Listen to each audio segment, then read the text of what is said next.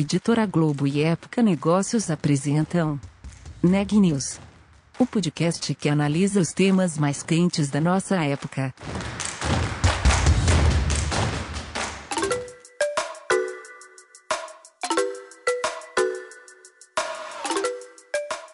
Olá, eu sou Daniela Frabasile, da Época Negócios, e você está ouvindo mais um episódio do Neg News, nosso podcast sobre como navegar e liderar em tempos de incerteza. Hoje eu estou com a Ana Carolina Nunes e a gente vai falar sobre o setor de telecomunicações e sobre a expectativa para o 5G. Ana, conta um pouco para a gente sobre a entrevista. Daniela, o setor de telecomunicações está na expectativa do leilão para a rede 5G no país, que deve acontecer até julho, segundo a Anatel, e a tecnologia 5G foi um dos principais pontos da conversa com o Edivaldo Santos, que é diretor de pesquisa, desenvolvimento e inovação da Ericsson para a América Latina, e a Ericsson, que tem 50% do market share do mercado móvel brasileiro, ela acaba de inaugurar também na fábrica de São José dos Campos, aqui no interior de São Paulo, aliás, a fábrica mais antiga da Ericsson em operação hoje. Eles acabam de inaugurar uma linha para a produção de equipamentos 5G, que é uma tecnologia que a empresa tem se dedicado fortemente. Bom, e o Edivaldo fala também sobre as outras tecnologias que estão em pesquisa no Centro de Pesquisa e Desenvolvimento, que é um dos 13 que a Ericsson tem pelo mundo. Ele comenta ainda sobre as patentes desenvolvidas no local e a importância do, do registro de patentes para a tecnologia e inovação. Vamos conferir a entrevista completa. Edivaldo, então, boa tarde, obrigada pela sua participação aqui no Neg News. Hoje a gente falando de inovação, pesquisa, tecnologia. Você hoje está como diretor de pesquisa e desenvolvimento e inovação da Ericsson para a América Latina, e você está na empresa, na Ericsson, há mais de 30 anos, e desses 10 anos, uma década à frente dessa área de inovação. É possível fazer um breve resumo sobre essa sua vida na área de tecnologia, pensando nesses principais momentos em termos de inovação? Muito obrigado, Ana Carolina, por nos convidar para fazer parte desse podcast. Posso fazer sim, né? É, e eu acho que a, a, a, minha história, ela reflete um pouco a história do nosso centro de pesquisa, desenvolvimento e inovação na Ericsson. Né? Por exemplo, havia um tempo em que não havia telefonia fixa ou móvel, simplesmente telefonia, que por definição era fixa. E a gente já fazia trabalhos aqui, mesmo antes de eu ser contratado na empresa, trabalhos muito profundos na área de desenvolvimento de hardware, isso ainda na década de 70, quando a gente começou, né, são quase já 50 anos de atividades ininterruptas no Brasil, e a gente desde então tem tido o privilégio de acompanhar a evolução do portfólio de produtos da Ericsson. Então atuávamos, repito, mesmo antes de eu trabalhar na empresa, né, em áreas como, por exemplo, sinalização de redes, que é um assunto muito complexo, passional, é, tarifação das redes, comutação e assim por diante. Então, em meados da década de 80, houve uma transformação do portfólio. A Ericsson começou a investir mais em software. Isso coincidiu também com a vocação do profissional brasileiro, que é algo que a gente pode dizer que faz muito bem. A gente tem destaque global em fazer software. É, na década de 90, houve um processo de exportação de talentos brasileiros para ajudar a matriz com a enorme demanda em software. Eu tive o privilégio de ser um deles. E aí, por volta de 99, nos anos 2000, houve a decisão de transformar essa competência do Brasil num centro global de pesquisa, desenvolvimento e inovação. Então, a partir do ano 2000, fazemos pesquisa para redes móveis, é, novas arquiteturas de internet, e para telefonia nos padrões CDMA, TDMA, o core das redes fixas. Depois a gente passou para multimídia, internet das coisas, e hoje a gente faz pesquisa aplicada para rede 5G e uma grande área de trabalho nossa que é a transformação digital dos operadores de telecomunicações. Então, esse é um resumo da nossa história, da história do nosso centro. Muito bem, conseguiu resumir bem tantos anos, né, e tantos, é, tantos momentos significativos para essa área de inovação das comunicações, né? E hoje a gente está, como você já falou, nesse momento do 5G, esse debate, essa tecnologia tão aguardada que realmente vai ser uma mudança em, pensando em comunicação, em conectividade. Vocês acabam de inaugurar também uma linha, né, pra, na, na fábrica aqui de São Paulo para a produção de equipamentos 5G, vocês também têm uma atuação nessa tecnologia 5G em vários países. Qual é a expectativa para o leilão que se aproxima? Olha, a nossa expectativa é a melhor possível, né? É, eu acho importante dizer que não apenas no Brasil, mas globalmente, a Ericsson faz um investimento maciço em pesquisa, desenvolvimento uhum. e inovação. 25% da força de trabalho da Ericsson no mundo é da atividade de pesquisa e desenvolvimento e o Brasil ele tem esse privilégio de fazer parte dessa constelação, né? Uhum. E esse uhum. investimento maciço ele traz para tudo aquilo que a gente faz uma posição de protagonismo, né? Isso já vem desde o do advento da telefonia móvel, né, quando todos estavam vivendo uma crise, a Ericsson decidiu investir pesado no advento da telefonia, do 1G. É, nas últimas três décadas, a gente está falando aí do desenvolvimento do 2G, 3G, 4G, com dezenas de bilhões de reais ou de dólares investidos. Especificamente no 5G, além do protagonismo que eu já citei, né, essa filosofia de investimento nos trouxe posição de liderança, com a implementação de mais de é, contratos em mais de 40 países, em cinco diferentes continentes, e essa experiência, ela eleva a nossa expectativa de contribuir muito fortemente também para o desenvolvimento do 5G no Brasil, já visto o iminente leilão de frequências uhum. que a Anatel vai promover muito em breve. Uhum. Expectativas são as melhores possíveis. E nessa linha, recentemente a gente inaugurou a nossa linha de produção na nossa fábrica em São José dos Campos, que há que se dizer que é a mais antiga da Ericsson em operação no mundo hoje. Uhum. Então, nós acreditamos que temos todos os insumos, todo o capital intelectual e instrumental para fazer a diferença na implementação do 5G no Brasil. Uhum. Pois é, e aproveitando então é, essa informação que você falou, né, a fábrica do, da Ericsson no Brasil, é, o Brasil também abriga um dos 13 centros globais de pesquisa e inovação que a Ericsson tem pelo mundo. Você falou do, do investimento da Ericsson aqui para pesquisa e inovação. Como que a gente pode situar, então, o Brasil nesse cenário de inovação e tecnologia, é, comparando com os outros países? Acho que a gente ainda tem aí uma questão de estrutura, né, um desafio do nosso país, mas como que você vê o papel e nossa, nossa posição global hoje nesse assunto? Olha, relativamente ao trabalho da Ericsson, as minhas palavras são sempre as mais elogiosas possíveis do ponto de vista da competência do brasileiro e da vocação dele para desenvolver software, né? Hum. Software se tornou uma indústria em si, é um elemento bastante significativo da economia global.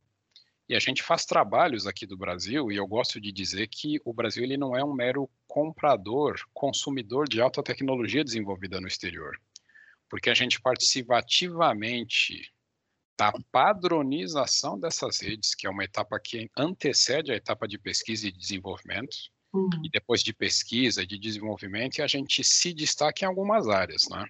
Uhum. Inteligência artificial é uma delas. A gente lidera algumas frentes internacionais, né? Forças-tarefas internacionais do Brasil. E a gente também tem uma massa crítica muito significativa do negócio da Ericsson que a gente chama de serviços digitais, né? Ou seja, todos essas, esses contratos, esses desenvolvimentos com vistas à evolução, à modernização dos complexos sistemas de TI dos operadores de telecomunicações, para uhum. elevar a experiência de cada um de nós usuários, sejam pessoas físicas ou corporativas, o Brasil é uma das, das principais, um dos principais centros e ele se destaca também nessa área. E eu uhum. gosto também de dizer que a gente trabalha segundo o regime de inovação aberta. Tudo uhum. aquilo que a gente faz, a gente faz em parceria com universidades públicas, institutos de ciência e tecnologia do Brasil. E se você achar pertinente, pode citar alguns exemplos aqui. Por favor.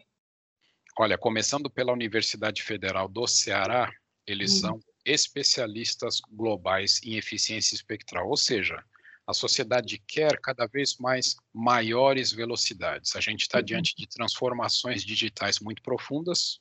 O espectro de radiofrequência é um elemento finito da natureza, então você precisa de trabalhos muito intensos, muito profundos e muito complexos para você ter cada vez mais velocidades fazendo uso das mesmas faixas de espectro, vamos dizer assim, né?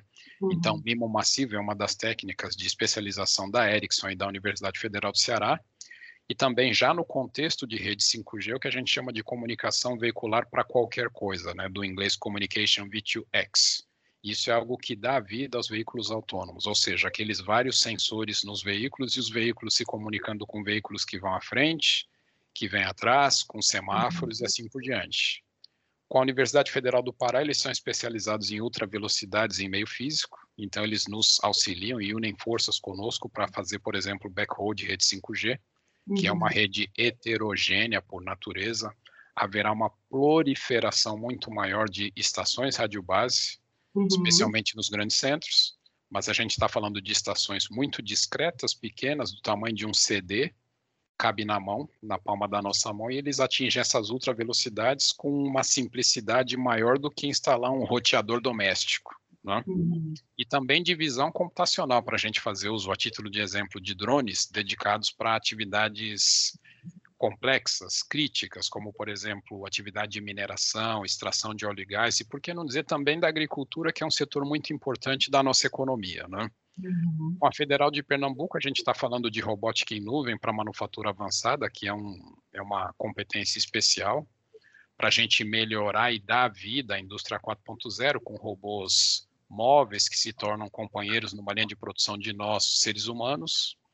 Universidade Federal de Campina Grande, que são especializados em inteligência artificial, que ela transpassa tudo aquilo que a gente faz em diferentes áreas. A Unicamp em redes programáveis e a USP para terminar os frameworks para cidades seguras, né, que contempla, entre outras coisas, semáforos inteligentes, comunicação de semáforos com veículos, como eu falei no caso da Universidade Federal do Ceará, e tantas outras coisas para trazer uma transformação e mais segurança também do ponto de vista de, do trânsito nas grandes uhum. cidades. E para concluir, Natel e Fitec, que são os nossos parceiros na área de transformação digital dos operadores de telecomunicações. Uhum. Interessante que você citou aí universidades né, no Ceará, no Pará, na Paraíba, São Paulo, ou seja, não está concentrado aqui em São Paulo, apesar do centro de pesquisa de vocês ficar aqui no interior do estado. Né?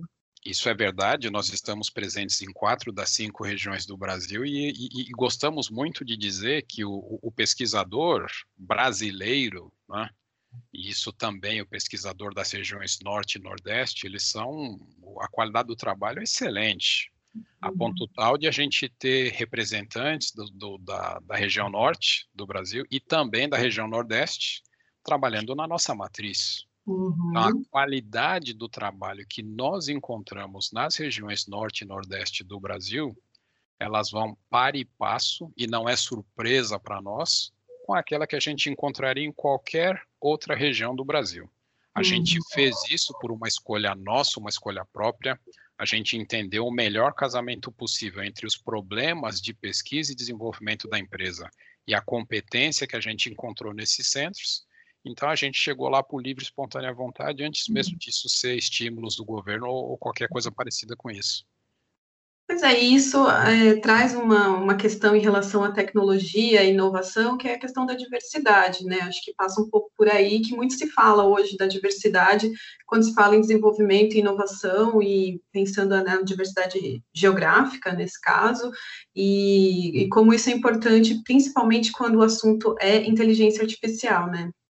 Olha, sem dúvida alguma, você tocou num ponto muito importante e, e, no nosso caso, puxa vida, né? Diversidade hoje é uma coisa que, para nossa satisfação, é muito divulgada, as benesses, o benefício da diversidade. Uhum. E a gente uhum. fez essa escolha talvez até de maneira intuitiva e a gente se convenceu muito antes do assunto ter a relevância que ele tem hoje, desse poder de você colocar no mesmo projeto pessoas com gêneros diferentes, culturas diferentes. Uhum é, isso tem um poder que, que basicamente é, multiplica algo que já é característico de nós brasileiros, que é a criatividade. E ela se revela no campo do desenvolvimento tecnológico. A gente encontra o melhor resultado possível fazendo uso desse ecossistema que é muito amplo e ao mesmo tempo muito diverso. Uhum. E esse ecossistema, essa parceria com as universidades, é, dá o gancho para a gente falar das patentes, que vocês dão um bom destaque para essa questão das patentes da Ericsson, que é fruto do trabalho de pesquisa e desenvolvimento da empresa. E assim, por favor, Edivaldo, conta para a gente, então, o porquê da importância dessas patentes na, na área de tecnologia e mais especificamente do projeto de vocês, que é a patente de número 160.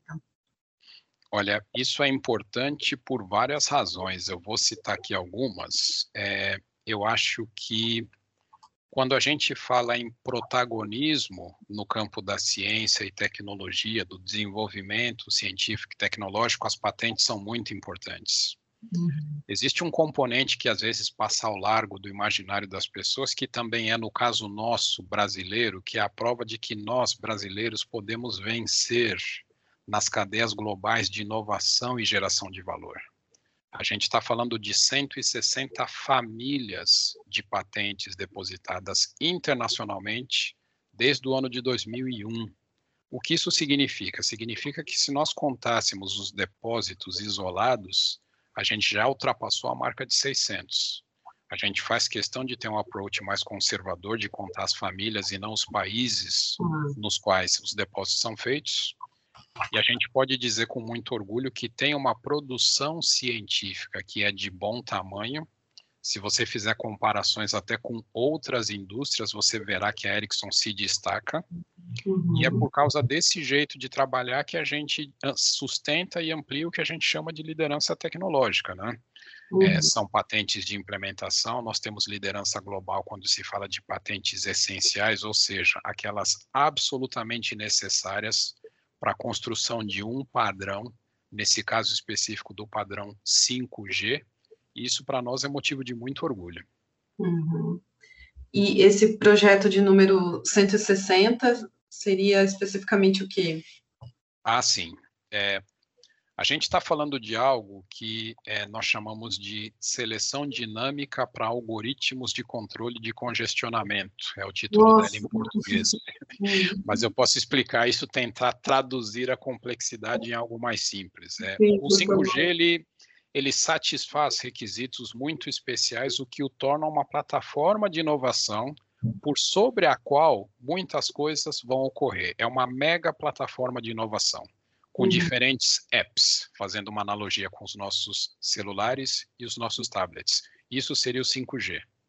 E uma das funções fundamentais do 5G é o que a gente chama de fatiamento de rede, ou network slicing, que é você oferecer recursos em caráter exclusivo, dedicado, com robustez e ultravelocidades para, por exemplo, hospitais, para que você possa dar vida a cirurgias remotas com o cirurgião e o braço robótico separados por um oceano, a título de exemplo, se necessário for. Uhum. Para você oferecer transformações industriais tendo robôs numa linha de produção e dando vida à indústria 4.0 e assim por diante. É uma das funções mais importantes do 5G. Uhum. E quando a gente fala do trânsito de dados, da mesma forma que uma das autoras da patente, que é a Silvia Lins, ela gosta de dizer, ela faz uma analogia com o trânsito nas grandes cidades. Uhum. Só que a diferença do trânsito de dados comparativamente aos veículos nos grandes centros é que as condições numa rede de telecomunicações mudam numa questão de segundos. Então é preciso você agir com muita rapidez para identificar quais são as técnicas que vão fazer com que os pacotes cheguem no destino no tempo adequado, para que não uhum. haja corrupção de dados, para que não haja atrasos, vamos dizer assim, né? de novo fazendo analogia com os veículos. Uhum. Então, o que a gente faz, ou que a patente implementa, são técnicas muito avançadas de uso da inteligência artificial para você mitigar esse tipo de desafio tecnológico. E uhum. mais do que isso, para que, com base no aprendizado da inteligência artificial, você possa modificar essas técnicas dinamicamente. É isso que o trabalho desses excelentes pesquisadores brasileiros faz. Uhum. E você já citou aí a, justamente a indústria 4.0, citou carro é, autônomo, trânsito da, das cidades. O 5G ele tem um potencial de transformar diferentes indústrias, mas tem alguma que vocês estão olhando com especial atenção? Talvez a agricultura, a área de saúde, o que, que seria? Eu gostaria de fazer uma análise no campo global e no campo local. No campo global, a gente entende que o 5G ele vai satisfazer majoritariamente o caso da indústria 4.0. Né? Então, é oferecer à indústria diferenciais de transformação. Eu vou dar um exemplo aqui, que o Brasil talvez não seja o pioneiro na adoção desse tipo de tecnologia, mas ele exemplifica bem o que eu estou dizendo. Por conta da característica do 5G de baixa latência, ultra velocidades e robustez, você dá vida a uma transformação do segmento automobilístico, que são os veículos autônomos. Uhum. Você não consegue entregar esse tipo de transformação com a segurança que o veículo autônomo tem de oferecer sem as redes 5G. Uhum. Cirurgias remotas é um outro exemplo. Quando eu penso no Brasil, eu acho que a gente tem uma grande oportunidade de fazer do 5G um instrumento de recuperação econômica pós-pandemia a gente tem estudos que mostram que dos países que são líderes econômicos, é, quase todos eles têm planos específicos para adoção do 5G, para a melhoria de atividades para as quais ele já tem algum protagonismo. Uhum. Isso me faz refletir quanto ao Brasil e pensar, por exemplo, no agronegócio. Uhum. O Brasil é uma potência global do agronegócio e há muito poder em você levar conectividade de alta velocidade ao campo para que você possa levar equipamento autônomo, colheitadeiras e assim por diante, fazer uso de é, sensores na fazenda, não mais na, na cota de quilômetros quadrados, mas até de centímetros quadrados, se você desejar, né?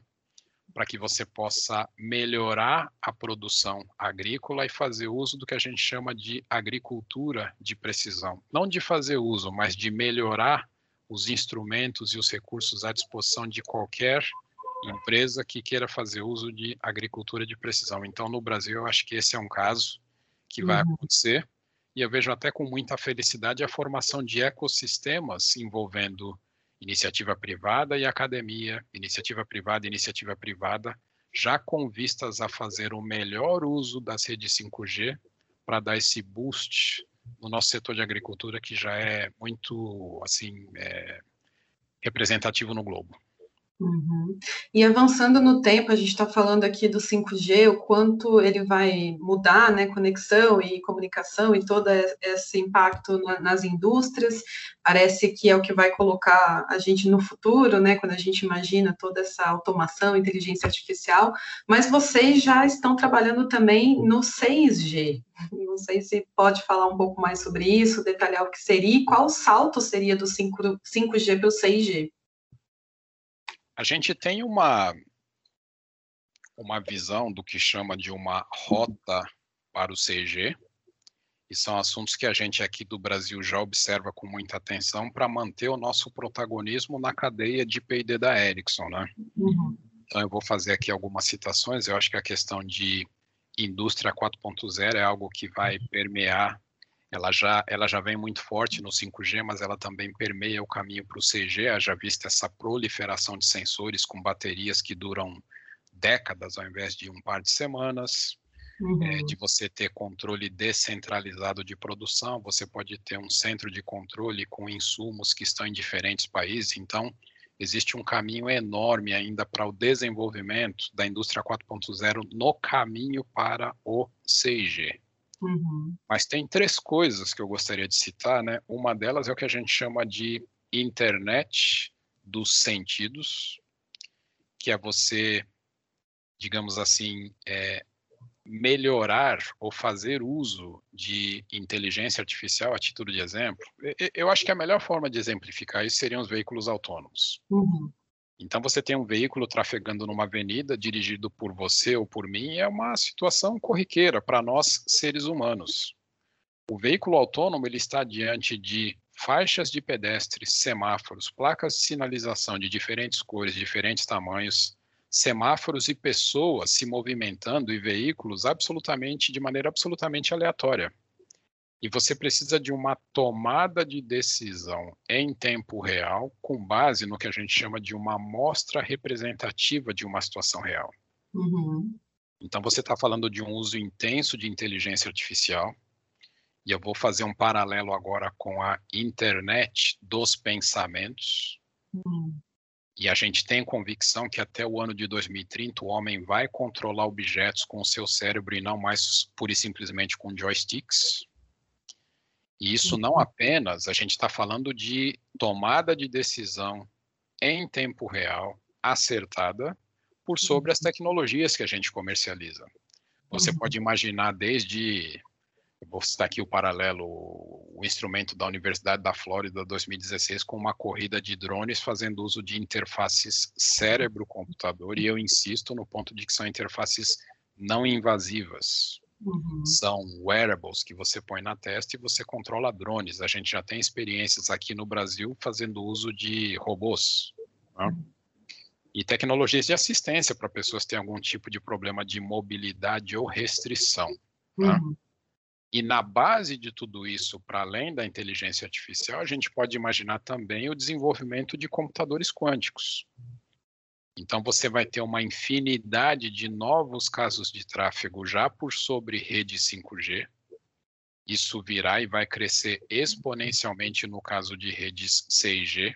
Uhum. A gente uhum. fala, por exemplo, de digital twins, que qualquer pessoa ou qualquer objeto ele tem o seu avatar, o seu par digital e você passa a fazer simulações antes de fazer investimento em experiências reais para fazer testes de diferentes indústrias, sejam automobilísticas ou até de alimentos, se necessário for, porque você passa a ter sentidos que vão além da visão no exemplo que eu te dei do veículo autônomo.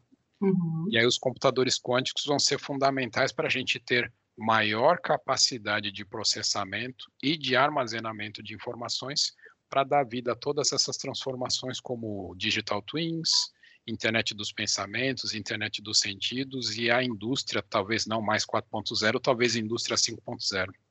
E 2030 não falta muito, né? Não, não falta. E assim, isso no, no nosso, na nossa área de operação é, é a nossa vida, é olhar 10 anos à frente e fazer uso do, do estado da arte em termos de tecnologia para a gente tomar uma decisão em relação ao escopo do que serão as redes do futuro, nesse caso das redes CG, e depois fazer uso desse estado da arte para transformar essas ideias, essa lista de requisitos, em implementação em diferentes drops, em diferentes momentos, vamos dizer assim, né, em diferentes releases. Uhum. E é uhum. desse jeito que a gente tem tido sucesso com 2G, 3G, 4G, 5G, e seguramente no CG não será diferente. Notícias do dia.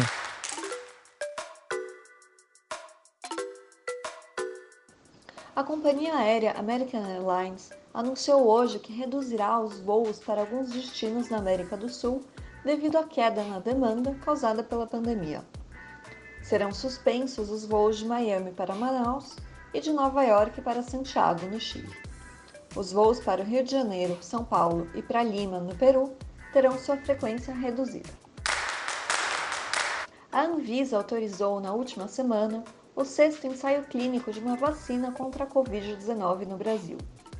O imunizante é financiado pela empresa Sichuan Clover Biopharmaceuticals, com sede na China.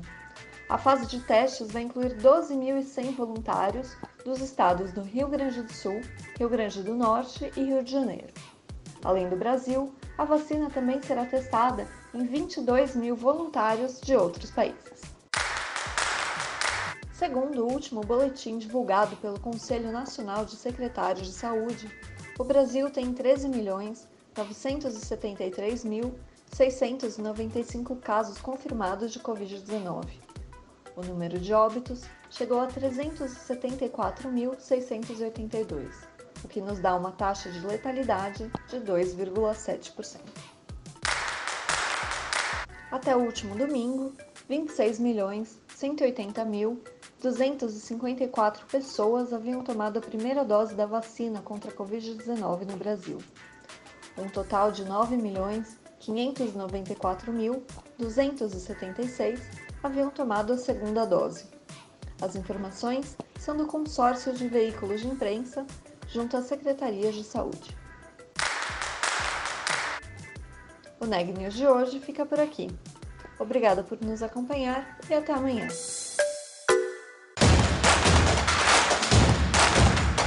Esse podcast é um oferecimento de Época Negócios.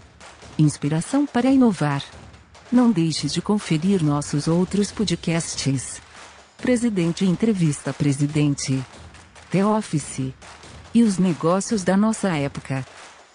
Ouça, acompanhe, compartilhe. Vamos fazer deste podcast o nosso ponto de encontro.